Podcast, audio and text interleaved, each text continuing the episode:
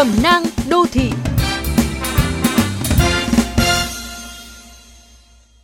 Các bạn thân mến, còn một khía cạnh nữa chưa được đề cập trong câu chuyện người tài xế cứu em bé bị rơi từ lan can chung cư, đó là sau tất cả, những cú sốc sẽ được chữa lành ra sao.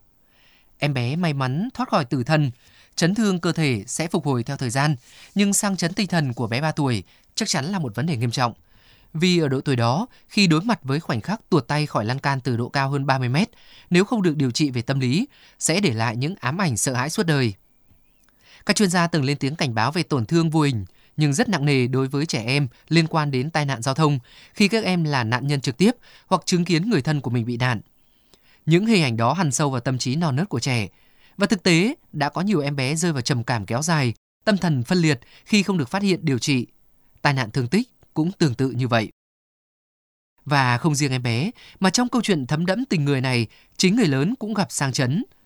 Với bố mẹ em bé, niềm hạnh phúc con được tái sinh, xen lẫn những dằn vặt tự trách, rồi áp lực ít nhiều từ dư luận, những xáo trộn xảy ra khi cuộc sống riêng tư của gia đình đột nhiên không còn như trước. Với tài xế, người hùng trong câu chuyện như chế anh bộc bạch, ước muốn tha thiết nhất lúc này chỉ là được sống cuộc đời của một tài xế trước kia, không còn được, hay bị phải nhắc tới quá nhiều để bản thân anh và gia đình được bình thường trở lại. Ngợi cả việc nghĩa, góp ý để phòng ngừa rủi ro.